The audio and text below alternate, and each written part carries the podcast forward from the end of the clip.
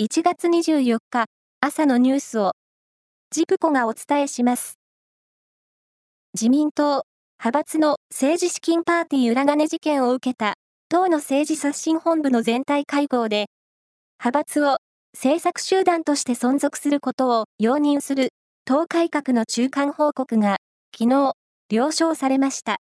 岸田総理大臣は会合の後、派閥から資金と人事を遮断すると記者団に述べました。また、関係者によると、森山派も派閥を解散する方向で検討に入ったということです。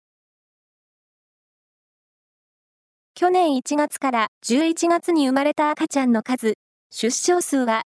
前の年の同じ期間との比較で5.3%減った69万6886人で、先月も同じペースだった場合、去年1年間を通した出生数は70万人台半ばとなる見込みで、過去最小となる可能性が高まりました。昨日の東京株式市場で、トヨタ自動車の企業価値を示す時価総額が終値ベースで48兆7981億円に達し、バブル経済期の1987年に NTT がつけた記録を上回って、日本企業の歴代最大を更新しました。名古屋鉄道は、今月末で閉店する、名鉄百貨店一宮店について、閉店後に建物のリニューアルを行い、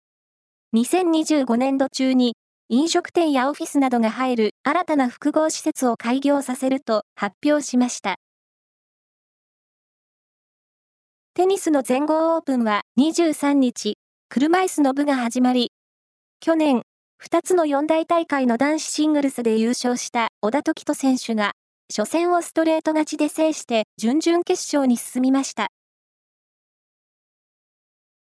サッカー、J リーグの今シーズンの詳しい日程が発表され、来月23日の開幕戦に、名古屋グランパス対鹿島アントラーズ、サンフレッチェ広島対浦和レッズの2試合が組まれました。1993年の J リーグ開幕戦と同一カードとなる注目の一戦、東京ヴェルディと横浜 F・ マリノスの試合は、来月25日に東京の国立競技場で実施されることになりました。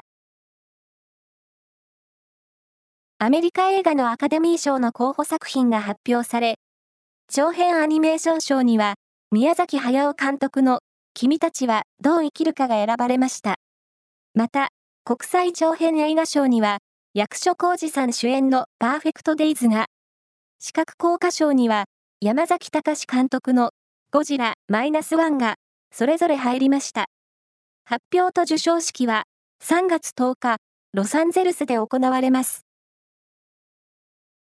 以上です。